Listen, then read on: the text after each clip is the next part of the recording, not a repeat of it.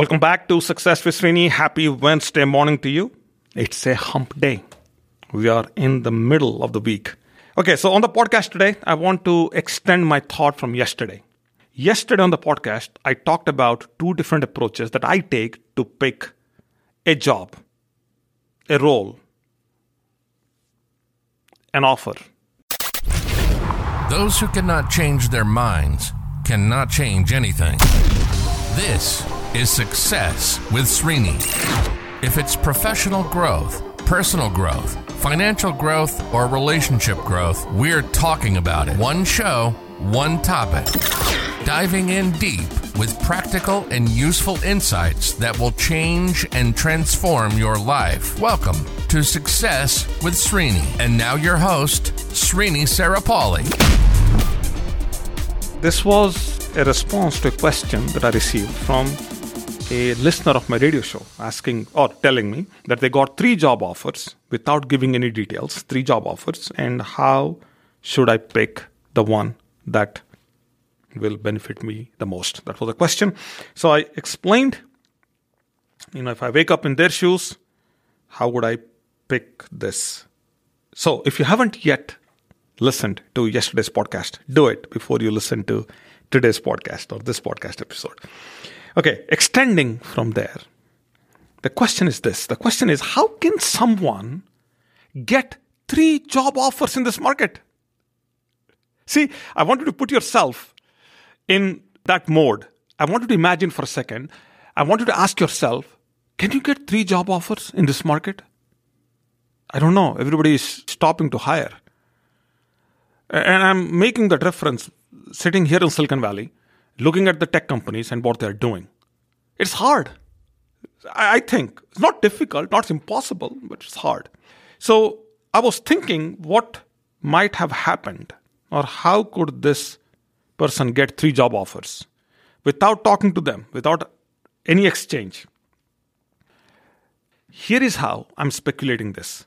It's possible that they may have applied, or this gentleman might have applied for a ton of jobs. Ton of jobs. So I have on this podcast, I said this multiple times that if you apply, it's a numbers game. You keep on applying, eventually it's going to click somewhere. So maybe they applied a lot. Let's for a second assume that that may not be the case. Maybe they they applied selectively if they applied selectively, then there is a possibility that their resume was standing out. They wrote something in the resume, or the way the resume was written, or whatever they have done, their experiences, they really have articulated that very nicely in the resume. And that is why, for sure, they, they got more than three interviews. Seriously, three job offers, three interviews for sure. If the resume is good, the resume is outstanding, then then certainly you will be inter- you'll be called in for an interview. Clearly. Now, they might have said something that is so outstanding in the interview that it went to that next step, which is to make an offer. It went to an offer level. Now, before the offer level, there is also something else that might have happened, which is they might have checked references. They may have, they might not have, I don't know, but you get the idea. This is the process, this is how it works everywhere. So, a resume, incredible resume, awesome interview, and an incredible offer. Something like that, right? That's the sequence. Now, let's take this for a second and let's break this. And this applies to you also if you're in a business right now. Applies pretty much everything that we are in. So, what is the resume? Let's look at the resume for a second. A resume is where you are telling people or you are telling people to know you. Just to know you. Hey, I've done all these things. I have done it this way. And I'm relevant. I'm good. I have the experience. I have the know how. So you're, te- you're letting people know who you are. Now, when you go to the interview, if you have done a good job in letting people know who you are, then when you go to the interview, the chances are they already like you. unless you go there and mess it up. So, for example, I'm letting you know who I am. When we meet, the chances are you like me.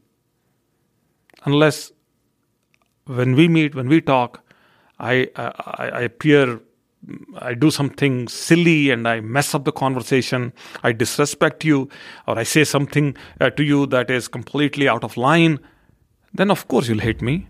Forget about disliking me, you would hate me. Right? Simple. So if I've done the knowing part right, or or you know letting you know part right, then the chances of you liking me goes up. Now, if you end up liking me, there are chances. Oh, if the interview went well, right, and, and it moves to a situation where there is an offer, that means there is a trust. So, how did this trust happen? Because there is a reference check. So, this is how you break it into three parts. So, know, like, trust. That's it. That's the secret. People have to know you. People have to like you before they trust you. With anything. Simple formula. Let's apply this formula to business. Are you letting people know what you do, how you do, why you do, where you do? You are telling about yourself, about your business. Are you providing information to people or prospects or leads? And are you sharing your life experiences with them? See, life, sharing life experiences will, will make people like you. And they build trust in you with testimonials, with social proof. Simple, three step formula.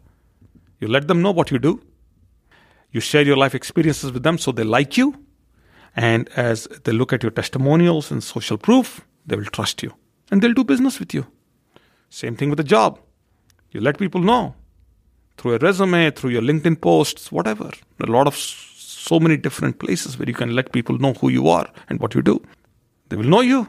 Chances are they will interview you, they will like you, they will do some reference checks, they will trust you based on those references, and they'll make an offer. That's how you build a career. Okay, I wanted to uh, put this no like trust formula in front of you. This applies primarily in my life, in my business. This is everywhere. I do not, I've never met anybody or have not done any business where they do not know me, do not like me.